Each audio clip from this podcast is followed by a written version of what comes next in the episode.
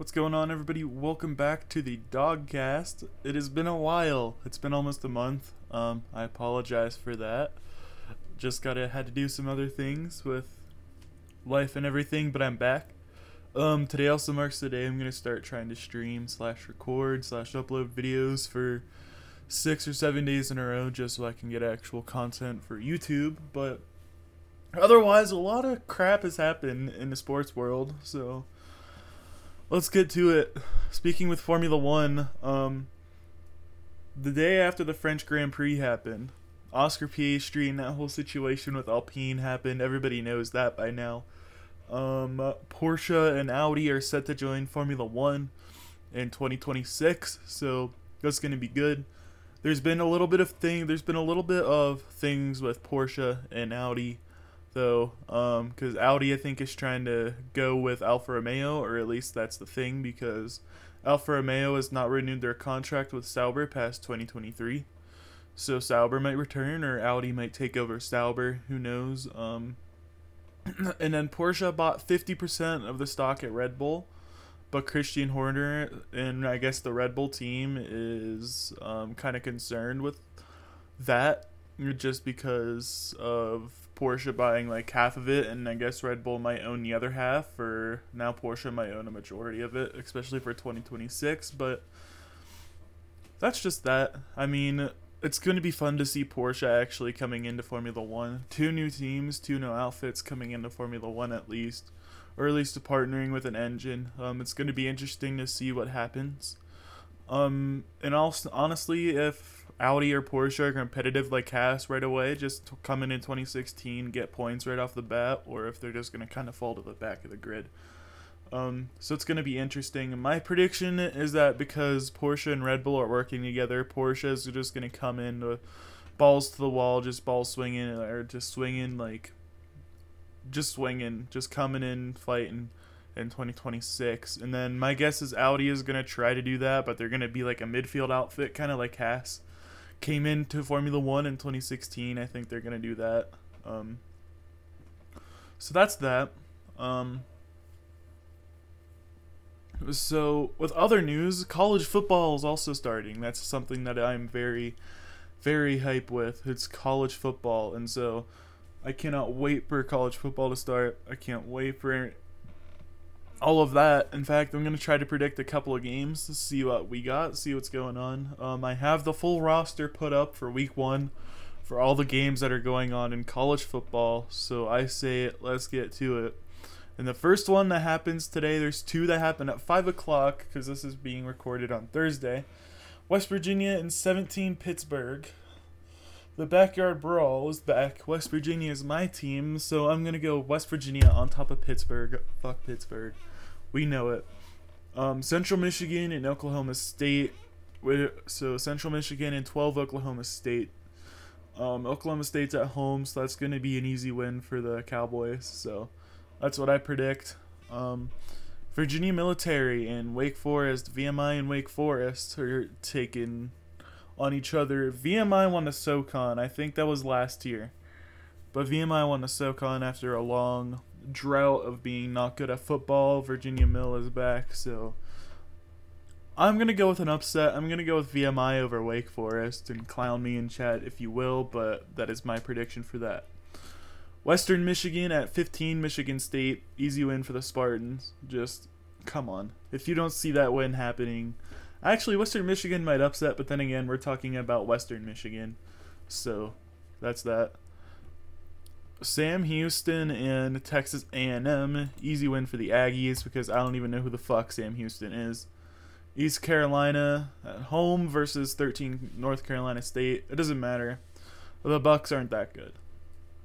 In 13 North Carolina State should man to handle them pretty well. Colorado State and Michigan. Colorado State doesn't have an offense, or Colorado State doesn't really have anything going for them other than offense and the fact that I have some friends that play on the team. I'm gonna go with 8 Michigan. Just Michigan is ranked 8th, and they're going up against Colorado State of all teams. So. Come on. And now we have, so this is Saturday. We're into the Saturday games. We've been into the Saturday games for a while. 23 Cincinnati and 19 Arkansas. For those of you who don't know what the numbers mean, by the way, they have a national ranking from 1st to 25th. If you're ranked 1st through 25th in a nation, you get a number beside your name because that means you're one of the top teams in college football. So Cincinnati is ranked to be the 23rd best team in the nation, so they get the 23rd ranking. Arkansas is ranked 19th, so Arkansas is ranked 19th. I don't know. Let's look at the stats for this one. Do they have any stats for this? They do not. Arkansas has a home advantage, but then again, this is preseason. Cincinnati has been very good, despite all things. So I'm going to go with Cincinnati upsetting Arkansas here. I'm going to go with the bold prediction for that. So Cincinnati over Arkansas on the road. Yeah. University of Texas, El Paso to Oklahoma are at 9 ranked. Oklahoma 100% for that, no question about that. Unless UTEP honestly pulls something right out of their ass, then it's going to be Oklahoma, because why the fuck not? BCU and Miami, who the fuck? Bethune-Cookman Wildcats. I didn't even know that school existed. Bethune-Cookman Wildcats, so the Wildcats versus Miami. I'm going to go with Miami for that one. Or should we go bold? Should we go for a bold upset?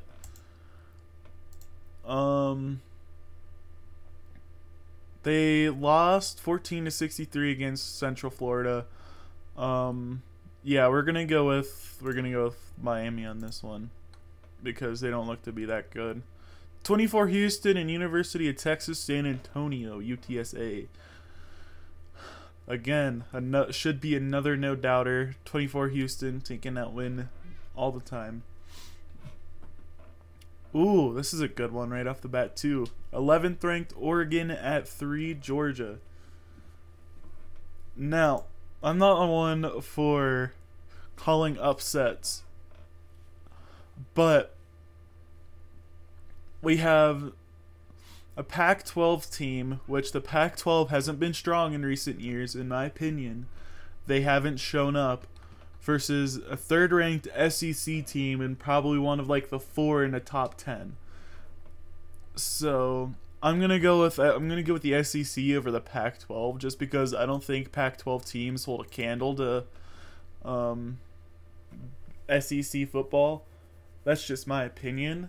You can clown me all you want, but I think Georgia's gonna take that one pretty easily because it's a Pac-12 team and an 11th ranked Oregon team who I haven't seen in recent years. So definitely Georgia over Oregon.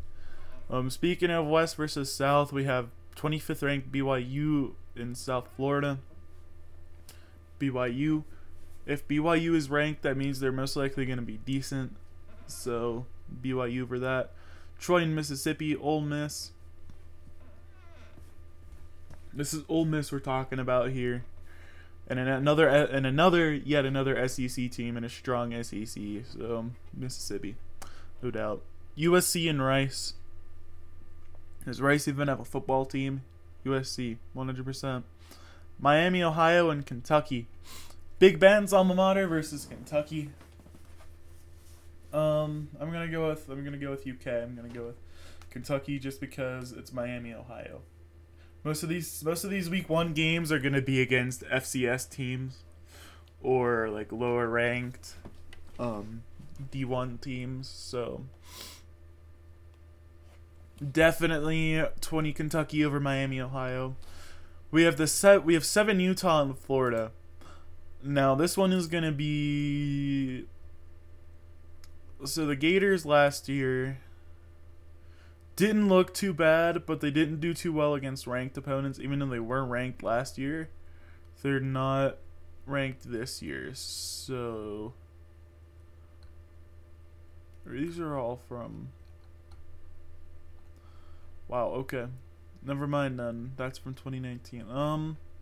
I don't know. I haven't seen much of the Gators. I don't really know.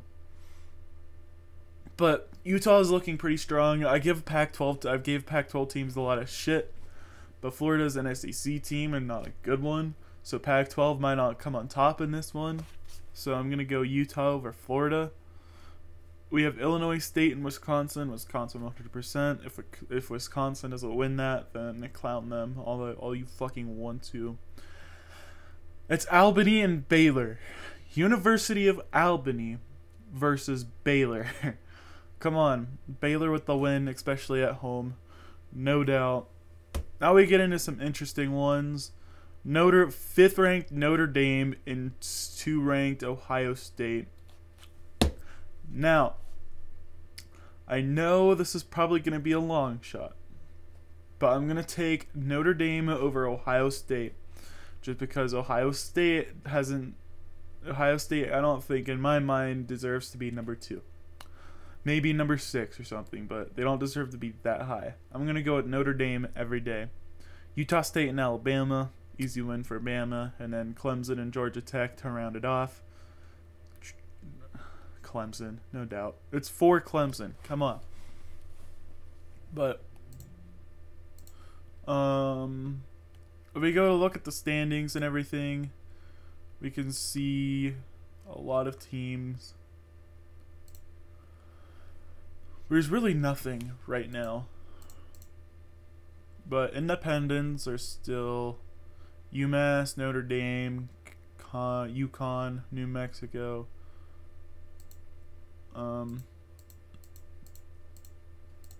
It's a lot. The top 25 teams, though, are as follows. Alabama takes number 1. Ohio State is ranked 2nd, with Georgia being 3rd, 4th Clemson, 5th Notre Dame, 6th Texas A&M, 7th Utah, 8th Michigan, 9th Oklahoma. The top Baylor finishing off the top 10, and from there we have Oregon in 11th, 12th Oklahoma State, 13th North Carolina State, 14th USC, 15th Michigan State, my apologies, 16th Miami, Florida, 7th Pittsburgh, 18th Wisconsin, 19th Arkansas, 20th Kentucky, 21st Mississippi, 22nd Wake Forest, 23rd Cincy, 24th Houston, and 25th BYU rounding it off. As for college football news, Big Ten ref John O'Neill retires, moves to a role with the NFL, so he's on to the big time, big game. Father versus son apparently at Western Michigan versus Michigan. Or Michigan State. What happened to Alabama's good September home games? Have they gone away?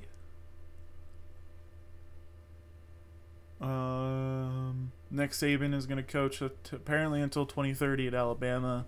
So pray for college football during that time, especially in 2030 on his last year.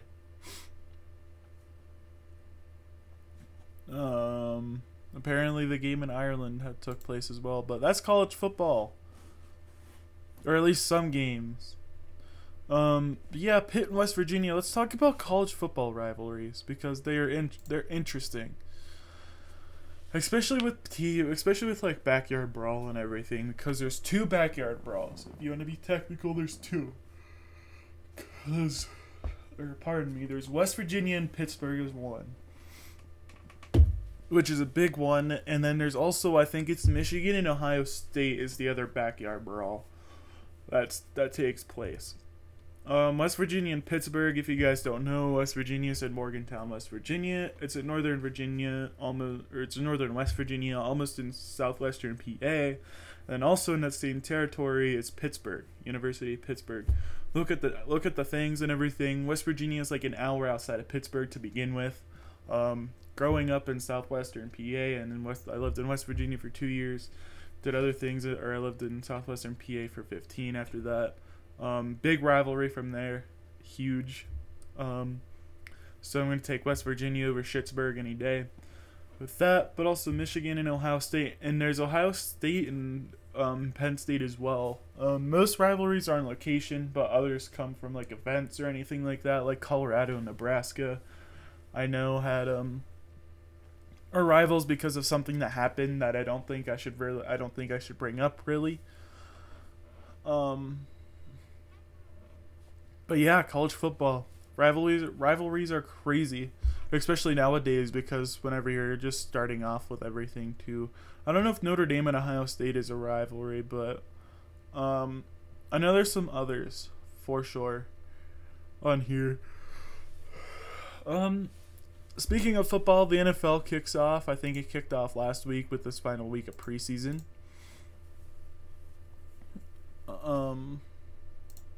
Because college football is college football. NFL is NFL. And Formula One is Formula One. So we can go to Formula One now because I've done college football and everything. I want to do that. This podcast, by the way, I keep on jumping from topic to topic, but this is supposed to be me to talk about really anything. It just involved in talking about sports, so we're going to keep it that way. So some news from the Formula One world after what seemed to be the Belgian Grand Prix. Alonso apologized to Hamilton after idiot comments in the Belgian Grand Prix whenever Hamilton realized that he wasn't taking the right line and crashed into Fernando Alonso. And Alonso said that he can only win, or, you know, only knows how to drive from first place or something like that. Which, I mean, I'm not going to say that's a fair comment towards Hamilton, but come on, give Hamilton a break.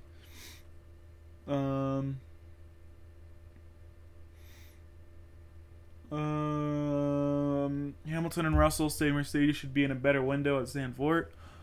Honestly, if Mercedes doesn't show up in Zandvoort, I'm gonna be quite surprised, because it seems after they take a hit from like a Grand Prix, they seem to just bounce back, which is a little weird for Mercedes to just be kind of down and out like that. But yeah, I'm going to look forward to Mercedes trying to bounce back in Zandvoort, especially to get revenge for 2021.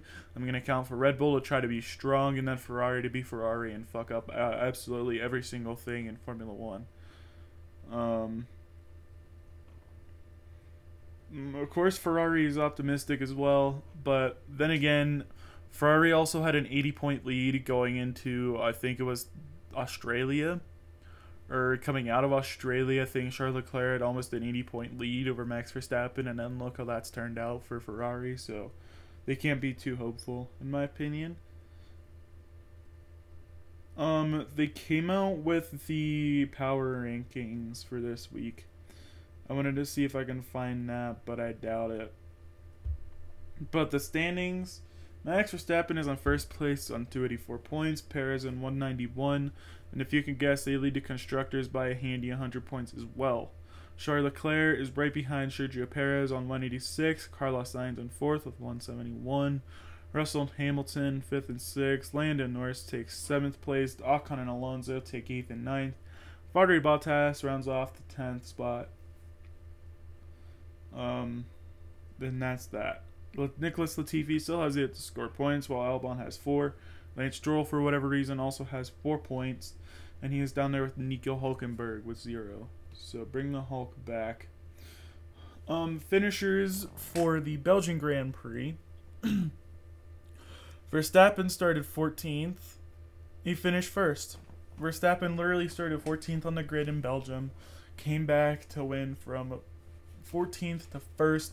That makes the second race where he started outside of the top, or started 10th or back, and won a Grand Prix, which is honestly a crazy finish for Verstappen. But Verstappen wins with 26 points. Perez takes second place. Carlos Sainz takes third. George Russell takes a nice fourth place. And Belgium, so at least the Mercedes in the top 5 again. Alonso takes 5th place. Even after the collision, he had a pretty strong race, in my opinion. Leclerc takes 6th. But the Leclerc situation was interesting as well, for me at least, because Leclerc literally... So they put him out on hard... Or I think he was on hards or mediums or something like that. He was on a harder compounded tire, looking good to finish, 4th or 5th? I think it was. Like, he was looking to finish 5th. Right? And then Ferrari, for whatever reason, and bring him in to try to get the fastest lap. And while he's trying to get the fastest lap, he gets a speeding in a pit lane penalty for being 1 kilometer over the speed limit, which is not a joke. He was 1 kilometer over the speed limit, got a penalty, got demoted down to 6th place after all of that, and he didn't even get the fastest lap. So that's Ferrari's luck right there. And I don't know what the hell Ferrari is thinking, but come on.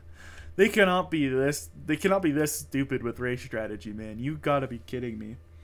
But Leclerc finishes 6th after another horrible Belgian Grand Prix. Ocon finishes 7th. Vettel finishes 8th. A strong showing from Vettel and the Aston Martin. I don't know if it was his doing or Aston's doing. It's most likely Seb's doing, because Aston is absolute dog shit. Pierre Gasly finishes 9th in his 100th Grand Prix. Or in his 100th... English is very tough today. Pierre Gasly finishes 9th in his 100th Grand Prix. Especially at Belgium. It's a nice points finish for Pierre. I will say that. Albon finishes 10th and gets another point for Williams. So that moves Williams up to 4 points and Albon's 4th point as well. And then from 10th to the finishers, just kind of reading them off. Lance Stroll finishes 11th, Norris in 12th, Sonoda 13th, Zhou 14th, Ricardo 15th, Magnussen, Schumacher, and Latifi were all lapped. Bottas and Hamilton both DNF'd. Bottas DNF'd, I think, on lap 2 or 3 after he got caught in a gravel by an incident with, I think it was Latifi. I don't quite remember, but there was an incident with the Williams, and Bottas DNF'd. And Hamilton, of course, that incident with Alonso gave him floor damage and caused some other problems for him, so he didn't finish and was not classified. The fastest lap went to Verstappen with a 1:49.354. The fastest pit stop went to Alpine with a 2 second 22 millisecond pit stop. And then driver of the day went to Max Verstappen. And now as for the race, like I said, Verstappen finished qualifying in 1st place. After grid penalties took place, he started 14th. So the app is wrong with that. But Verstappen didn't take a grand slam, so that's that. But like I said, Belgium is looking pretty interesting, in my opinion. So, yeah, that was the Dogcast. Another hefty episode for at least Formula One reasons. Like I said, Mercedes is looking to come back, which I doubt they will. Let's just be honest. And then there's also Red Bull's dominance and just a couple of other things as well. But that's at least Formula One. That's honestly just that. But thank you guys so much for tuning into the podcast. Like I said, make sure you guys are looking out for my YouTube and my Twitch. There will be content being uploaded this week. Almost all this week will be at least some sort of content on either Twitch or YouTube, unless I can find a way to stream on YouTube. But other than that, thank you guys. I'll see you guys in the next one. Peace out.